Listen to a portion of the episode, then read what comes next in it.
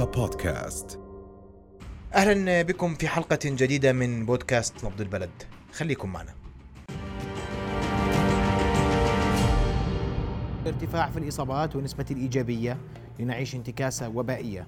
كيف سيكون الوضع في الشتاء؟ تفاصيل الاستعداد دي في المستشفيات، تساؤلات نطرحها على ضيفنا ليلى الدكتور عادل البلبيسي، أمين عام وزارة الصحة لشؤون الأوبئة. مساء الخير دكتور. مساء الخير.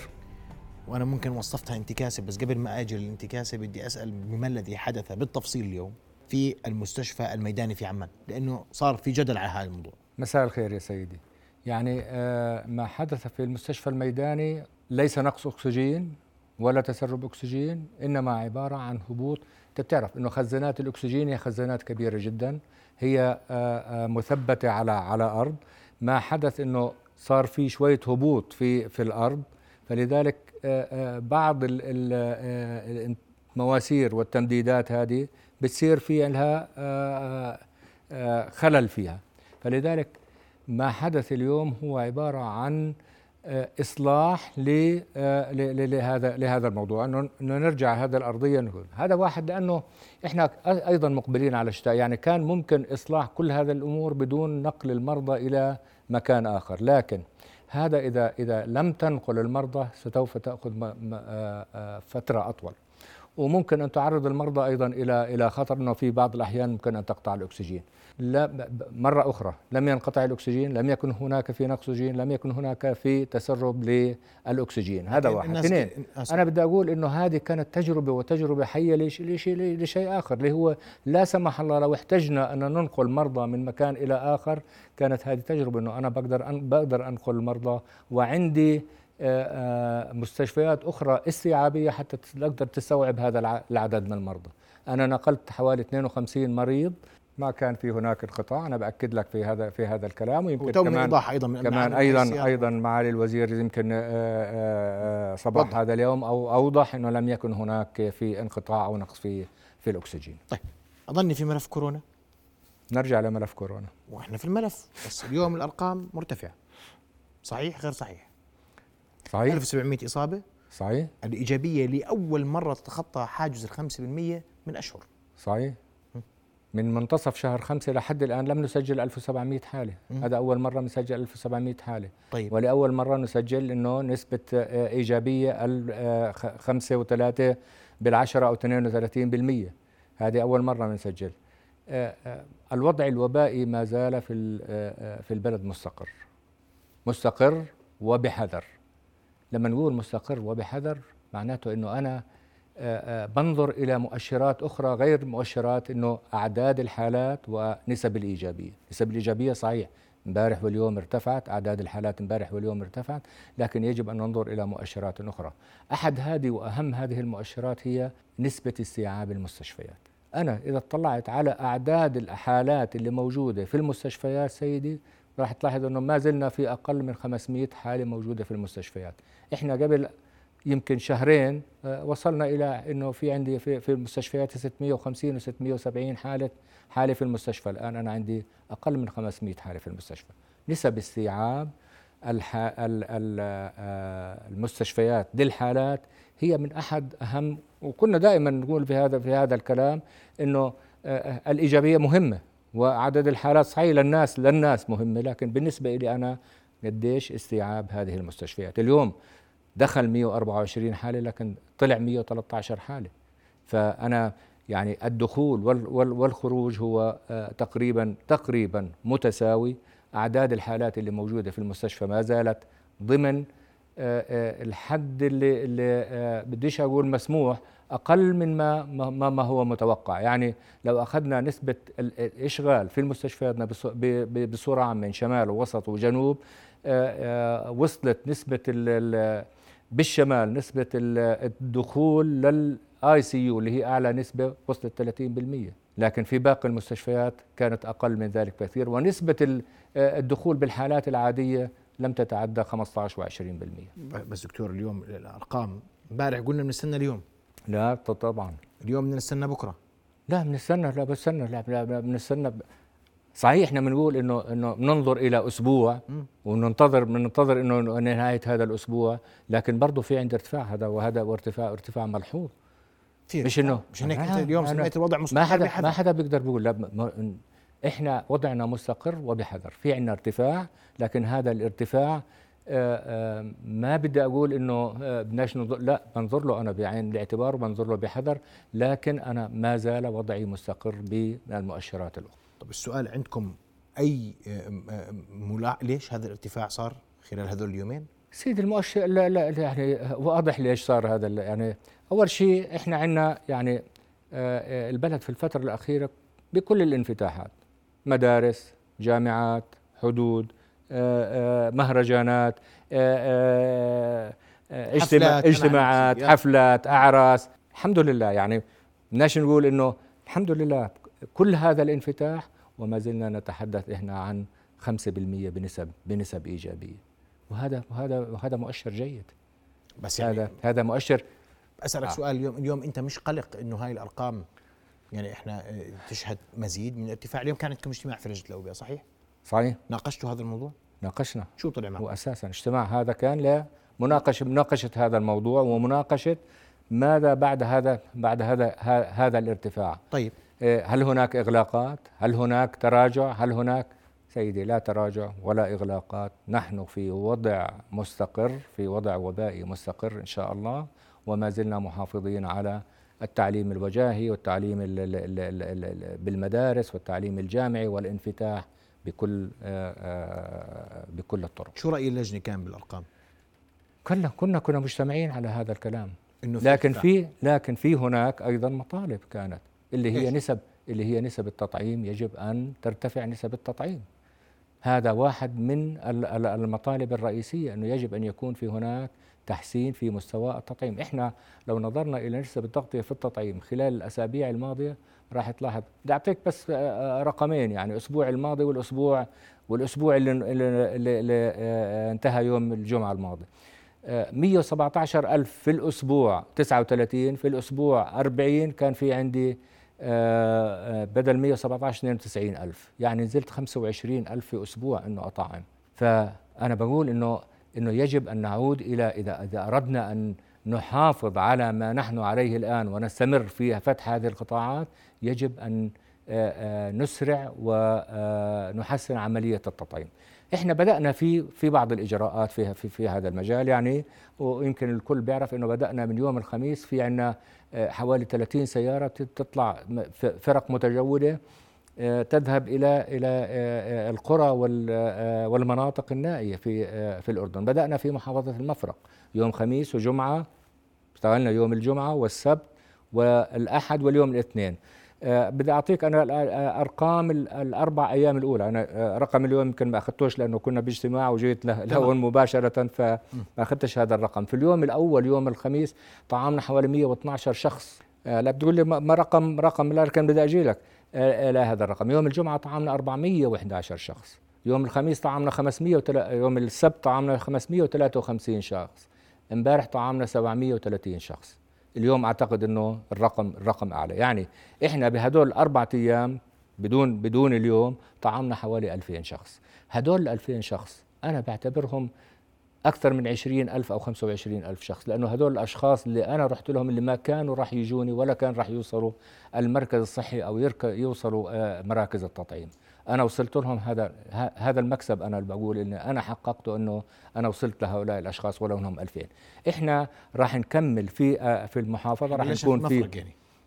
ليش المفرق؟ بدأنا بالمفرق لأنه أخذنا نسب التغطية بالتطعيم حسب المحافظات، من هي الأقل وسوف نأخذ من هي بعدها بالأقل، الأقل ولا ذلك. يعني بعد ما ننتقل بعد ما نخلص محافظة المفرق كاملة، وأنت بتعرف محافظة المفرق من المحافظات الصعبة لأنها مترامية الأطراف، وهناك تجمعات، بتلاقي هون تجمع 10 منازل بدك تمشي 5 كيلو بتلاقي لك كمان تجمع 20-30 منزل. ولذلك أنا بقول إنه يعني بعد ما ننتهي من محافظة المفرق راح ننتقل إلى المحافظات الأخرى، وهذا شيء مهم جدا. يمكن أحد الشغلات اللي انطرحت اليوم إنه يكون عندنا في نفس الوقت في أكثر من محافظة، وإنه تكون في هناك مساهمة للقطاع الخاص والمجتمع المحلي، إنه يكون وموجودين كل واحد في محافظة حتى يضلوا في هذه المحافظة ويرفع نسب التقطيم في المحافظة، ولكن احنا مستمرين سيدي في طيب. في هذا بدي ارجع معك لتوصيات اللجنة اليوم في اجتماعكم اللي انتهى قبل قليل. اولا زيادة نسب التطعيم، نعم، لا عودة للإغلاقات ان شاء الله، ولا تراجع عن القرارات ولا ساعات حظر زيادة ولا ساعات ولا شيء لحد الآن. احنا خلينا نكون دائما واضحين. احنا في هذا الوضع لا لا لا لا, لا تراجع، لا إغلاقات، لا حظر، ولا حظر جزئي، ولا حظر ممتد، ولا حظر محدود. ما في كل هذه الإغلاقات. طيب. كويس، هذول التوصيتين. وتوصية ثالثة بزيادة عدد الفرق الميدانية في المحافظات انه يكون في عندي اعداد هذه ولا عودة عن التعليم الوجاهي لا في الجامعات ولا في المدارس طيب. ولا في الجامعات. هذه توصيات اللجنة اليوم. توصيات هذه حطيتوا رقم اليوم النسبة 5%، نسبة المستشفيات ذكرتها، نعم صحيح، نعم. في رقم هو رقم الخطر. رقم الخطر هو رقم المستشفيات، نسبة الإشغال في المستشفيات. قديش نسبة الإشغال في المستشفيات؟ إن وصلت لي 70% أنا بدق ناقوس الخطر. 70% ثبتوه في اللجنة. يكون في عندي نسب الإشغال في المستشفيات. دون هذه النسبة بضلني أنا في وضع. إحنا بقول لك إحنا اليوم يعني لم نتعاود، إذا أخذنا كل الأردن ككل لم نتجاوز 22%. فأنا إن شاء الله والحمد لله بنكون إحنا بعيدين جدا عن أي إغلاقات وعن أي لكن نحن نتحدث عن تراجع عن القرارات وإعادة نظر في القرارات. يجب أن تكون نسبة الإشغال في المستشفيات قاربت 70% أو قاربت 70% أو تجاوزت 70%. هذا ما توافقت عليه لجنة الأوبئة اليوم، متفقين عليه. في غير ذلك لا تراجع عن القرارات التي اتخذت، وسنبقى نسير قدما في اتجاه الفتح الكامل إن شاء الله. بس يا دكتور هون أنا أستوقفك بنقطة، نعم معلش. أنت قلت إحنا وضعنا مستقر بحذر، صحيح، وأنا بدي أمشي على إشغال المستشفيات ولن تهمنا لا النسبة المئوية. تهمني، بنظر لها بحذر، لكن مش بقلق. حذر وليس قلق. بحذر وليس بقلق. كويس. بس اليوم الناس بتقول لك أنت اليوم بتقول لي أحذر. احذر يعني التزم. نعم. ما فيش التزام. أنا ما بلومك يا دكتور، عشان أنا واضح في هذا النقطة تحديدا. نعم. ليس الملام وزارة الصحة. نعم. لكن لا التزام، نعم، مهرجانات، حفلات، ايش بدك في الشارع، في المولات، وين ما بدك. انا ما بحكي لن احصر في امر معين، صحيح. لكن اليوم انفلات كامل في موضوع سيدي خليني اقول لك مين بيحضر هذه، مين بيعمل هذه التجمعات، ومين بيحضر هذه الحفلات، ومين أليس مواطننا؟ انا ما عندي مشكله انه يحضر، انا ما عندي مشكله انه يحضر هذه الاجتماعات، لكن انه يكون مطعم. مواطني انه يكون مطعم، ما عندي مشكلة إنه يحضر في مثل هذه، ويكون في عندي مثل هذه الاجتماعات. يأخذ مطعومين ويحضر الحفلات، يأخذ مطعومين ويروح لي على الأداء ويلتزم. الآن هذا كل العالم اتجه بهذا الاتجاه، اتجاه إنك تأخذ المطعوم وتسمح للناس في بعض الحرية في إنهم بعد ما يأخذوا مطاعمهم. إحنا الآن وصلنا إلى نسبة 60% أو أكثر في الجرعة الأولى، ووصلنا إلى حوالي 55% بالجرعتين. أنا بعتبره جيد، لكن دائما نحن نطمح إلى الأفضل، نطمح إنه نوصل على الأقل 75% بالجرعتين من ال 55% ل 75%. بس أنا قبل كل يوم اليوم من يثبت أن كل ما ذكرته صحيح؟ أنت بتقول لي مين راح المهرجانات؟ المواطنين، أنا أتفق. نعم. مين راح الحفلات؟ المواطن، وبصم لك بالعشرة، صحيح. ومين رخص وسمح بإقامة هذه الحفلات وهذه المهرجانات؟ سيدي من مش الدولة، مش الحكومة. حكومة، طيب. والحكومة هل إحنا الحكومة مسؤولة اليوم عن الرقابة؟ هل إحنا بدنا الانفتاح ولا ما بدنا انفتاح؟ خلينا نكون على براطة واضحين. احنا وياك بدنا الانفتاح، وبدنا نعيش حياتنا، وبدنا كل هذه الامور، واحنا ان شاء الله ماشيين في هذا الاتجاه. لكن انا بقول بدنا نرفع نسب التغطية بالتطعيم في نفس الوقت. اليوم خد كل اللي بدك اياه، واعطيني انا اللي بدي اياه منك التطعيم. أنا اللي بدي إياه منك التطعيم، والتزامك في بعض الأحيان، وخصوصاً في المناطق المزدحمة والمناطق المغلقة، التزامك في الكمامة. أنت شفت التزام في الكمامة يا دكتور عادل؟ يا سيدي التزام. عملنا حلقة حكيت معك مباشرة والتزام على الشارع ورجيتك التزام، وقلنا يا اخوان ديروا بالكم، والرسالة هون للمواطن وأيدك 100% انه الالتزام ضعيف. طيب التزام ضعيف، ولذلك انا بركز على اكثر يمكن على التطعيم. التطعيم انه يكون بالاضافة للالتزام، لكن باخذ بدرجة اولى هو التطعيم. الطعم جرعتين، خذ معي جرعة، ما بديش اقول لهم اللي بدك اياه، بس انا بقول انه انت بتطعيمك جرعتين. سيدي احنا حللنا يمكن اكثر من 17,000 حالة دخلت المستشفى خلال فترة معينة. 94% من الحالات اللي دخلت المستشفى هي غير مطعمة اطلاقا. 4% و4.5% تقريبا هي اللي اخذت جرعة اولى ولم تمضي عليها 21 يوم، والباقي هم نعم في ناس اخذت جرعتين ودخلت المستشفى. بس فانا هل بقول لك يا انه اكثر من 98% من اللي بيدخلوا المستشفى هم اشخاص اما غير مطعمين او مطعمين بجرعه ولم ياخذوا الجرعه الثانيه. فالتطعيم اول شيء بيحميك من الدخول للمستشفيات، بيحميك من الإصابة الشديدة، بيحميك إن شاء الله، يعني بتقلل على الأقل من نسب الوفيات. متوفر اللقاح دكتور؟ متوفر وبكمية إن شاء الله بتكون ممتازة جدا. يعني خلينا يمكن حكينا في بعض الأحيان في هذا الكلام. أنا من الآن وحتى نهاية هذا العام لنهاية شهر 12 راح يكون متوفر عندي 3.4 مليون جرعة. طبعا راح يستهلك جزء منهم في التطعيم. 3.4 مليون جرعة. أنا في أفضل الأحوال لو كل الأشخاص اللي بدهم يطعموا لو كل الأشخاص اللي بنيجي على الجرعة الثالثة أخذوا جرعتهم الثالثة، واللي هم بحدود حوالي 1,210,000 أو 3,000 شخص إنهم يأخذوا المطاعيم، أنا راح أصرف 3.2 مليون.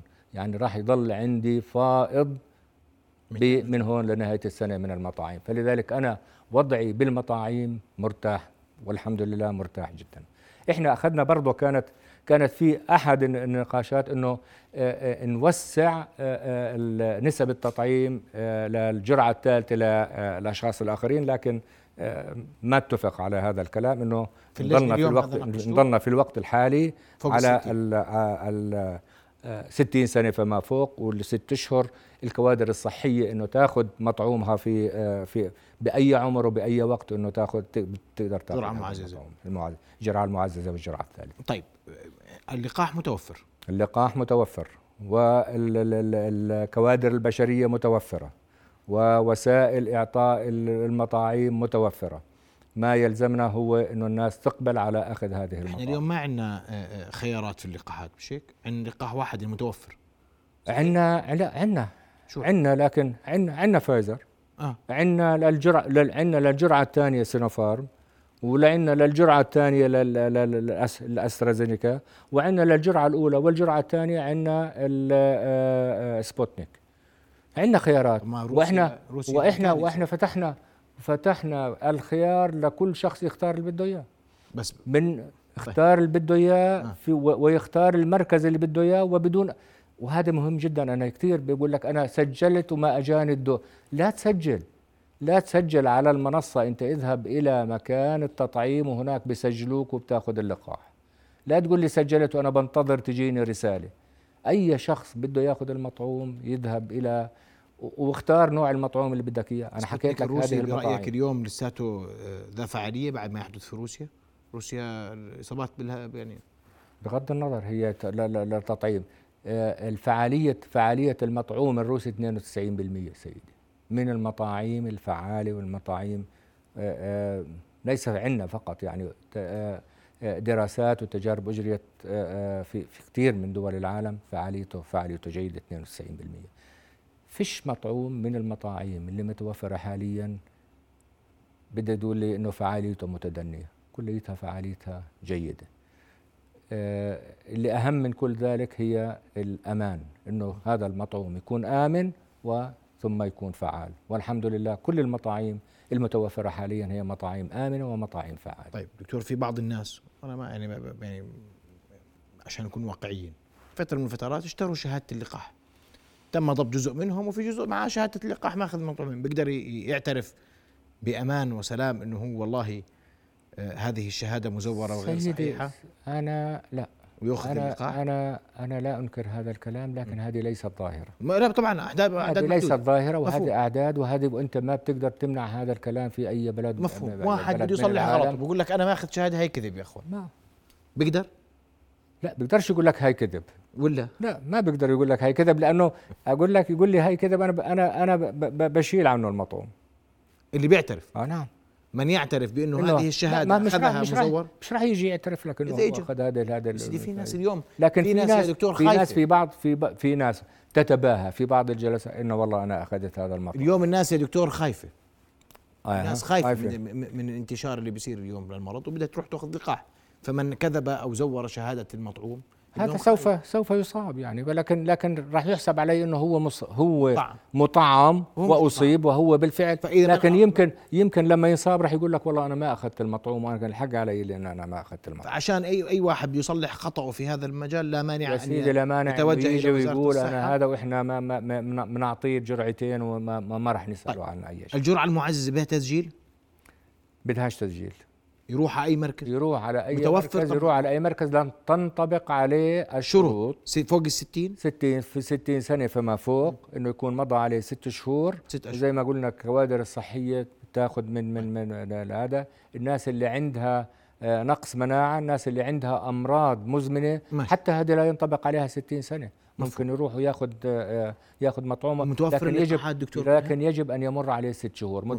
اللقاح حكينا متوفره، ومتوفر يعني بكل الانواع. انت النوع القرار عندكم الجرعه المعززه الثالثه من ذات نوع اللقاح، الجرعه المعززه الثالثه من نفس النوع من اللقاح، وكليتها متوفره. وفي بعض الحالات اللي الشخص هذا بيقول انه انا صابتني مشاكل حساسية، تعبت من نوع المطعوم اللي أخذته، بدي أغير المطعوم، من غير له المطعوم. ممتاز.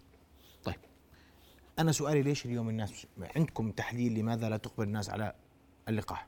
أنا بقول لك مع كل اللي بتعمله لا أنا بدي أقول لك يعني شيء، وهذا وارد يعني، ويمكن حتى هذا الكلام بحث اليوم في اللجنة.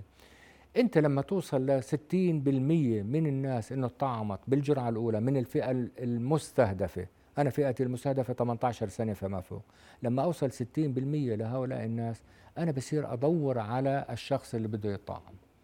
أنا بالبداية لما كنت أطعم 100,000 شخص أنا ما كان عندي نسبة تغطية بالتطعيم 20 و 25%، ولذلك كان في عندي أعداد كبيرة من الأشخاص بدها تطعم. نعم. الآن أعداد كبيرة من الناس اتطعمت، وأنا بدور على الأشخاص اللي متردد، خلينا نسميه أنه بده يطعم ولا ما يطعم، أخذ اللقاح ولا ما أخذ اللقاح.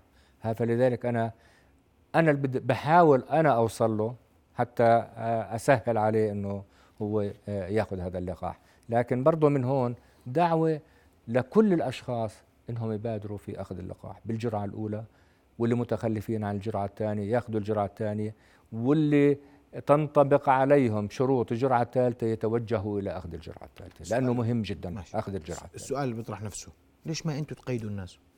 بكيف؟ بماذا ليش ما تلزموا الناس؟ هناك من يسأل لماذا وزارة الصحة لا تلزم الناس؟ في دول مجاورة ملزم، يا بتأخذ لقاح يا ما بتشتغل سيدي، يا ما بتطلع يا ما بتحرك. قانون الصحة العامة أجاز لوزير الصحة أن يلزم الناس ويفرض عليها أخذ المطاعيم، لكن لحد الآن احنا ما توجهنا لإجبارية هذا المطعوم، لأنه يعني عاد ما بعتقدش قليل من الدول بالعالم يمكن اللي أجبرت، إذا أجبرت فئات معينة من الناس إنه تأخذ المطعوم. طيب يعني الكوادر الصحية، بعض الدول أجبرت كل واحد من الكوادر الصحية إنه يأخذ. طيب يأخذ المطعوم، وفي ناس أجبرت اللي فوق 60 وفئات الاختطار. لا هذول، لكن لحد الآن احنا بنقول لا إجبار في، ما زالنا احنا نترك الخيار للشخص انه يطعم او لا يطعم، وهذا حريته. لكن كل الاجراءات اللي تتخذ الان هي بتوجهه نحو انه هو لازم يطعم. الان لما بده يروح على اي دائره حكوميه بده يسال عن التطعيم. الان يمكن الكل اليوم وشاهدها، وانت يمكن مع احد الناس اللي اذا رحت على اي مكان إذا بدك تروح على البنك بقول لك مطعم ولا مش مطعم، سند أخضر. إذا بدك تروح على المول بقول لك سند أخضر، إذا بدك تروح تدفع فاتورة الكهرباء بقول لك سند أخضر، يعني بدك تركب في الباص بده يقول لك صار سند أخضر. ف بس مش هذه كل هذه الأمور بتدفع الأشخاص نحو أنهم ياخذوا المطعوم، لكن أنا ما بقول إنه إحنا بدنا نعمله إجباري بصورة واضحة وبصورة عامة. لن يكون إجباري مباشرة، إجباري غير مباشرة. لن يستطيع أي شخص أن يقوم بأي معاملة اليوم دون سند أخضر، دون أن يأخذ أن يكون هو مطعم، وهذا ما تفعله معظم الدول في العالم. طيب دكتور، بس سؤال أخير مرة أخرى، إحنا اليوم ما عندنا انتشار أو موجة ثالثة أخرى تمر علينا بعد الأرقام اللي سجلناها خلال الأيام الماضية. الانتشار لكورونا في الأردن لا زال تحت السيطرة. نعم. ولا تزال الأمور، ما زال الوضع الوبائي تحت السيطرة. ما زلنا بنقول إنه صحيح إنه هناك في عنا ارتفاع، لكن هذا الارتفاع لم يؤثر على نسب الدخول إلى المستشفيات ونسب الأشخاص المتواجدين إلى المستشفيات وعلى نسب استيعاب المستشفيات، ولذلك أنا بنقول إنه وضعنا مستقر. وزي ما حكينا إنه وضعنا بنخاف إحنا عندما نوصل نسبة معينة من الإشغال في المستشفيات. ولن ننظر بالمطلق لنسب إيجابية الفحوصات، ننظر لها بحذر، ننظر لها ليش صارت، لكن لن ننظر لها إنه إحنا بدنا نتراجع أو غير نتراجع. وما حدث من ارتفاع اليوم سببه الانفتاح الكلي الذي نعيشه. كل أسباب عديدة، ليس الانفتاح وعدم التزام الناس بالكمامة، عدم إقبال الناس على أخذ المطاعيم، الناس اللي ما طعمتش. في عندي 40% من الناس لسه ما أخذت ولا جرعة. إحنا بندور عليها دوار الآن، ندور على هذه الناس حتى تقدر تأخذ مطاعم. الإقبال في هذه الأيام يعني اليوم ومبارح وقبل امبارح كان جيد. ما زال الإقبال ضعيف نسبيا. إحنا دائما بنقول ضعيف نسبيا، لأنه أنا ما بتوقع أرجع أطعم 100,000 باليوم. لا، اللي بيقول لك أنا بطعم 100,000، إحنا متوقعين إنه منطعم 20 ل 25,000 باليوم. يعني اليوم اللي بتنزل فيه ل 15 بنقول إنه يوم ضعيف أو يوم 10. ف لن نرجع إنه نطعم 100,000 في اليوم زي ما كنا نطعم في الوقت السابق. طيب فقط للتوثيق، لجنة الأوبئة اجتمعت اليوم، لا تراجع عن قرارات المتخذة، مستمرون بالانفتاح، الوضع الوبائي مستقر بحذر، الرقابة ستكون عن نسب إشغال المستشفيات، وهي التي قد تدفع اللجنة للعودة للخلف بإجراءاتها إذا ما وصلت نسبة الإشغال ل70% أو اقتربت من حاجز 70%. أنا دكتور بدي أشكرك، نتمنى لكم التوفيق، نأمل من الجميع الإقبال على اللقاح هو الحل الأمثل اليوم حتى لا نعود للخلف، حتى تستمر الأمور مستقرة ونبقى في حالة الانفتاح الذي نعيشه اليوم، مش هيك؟ إن شاء الله. نعم. إن شاء الله سيدي. كل الشكر لك دكتور عادل، شرفني بحضورك ليلى، شكرا جزيلا.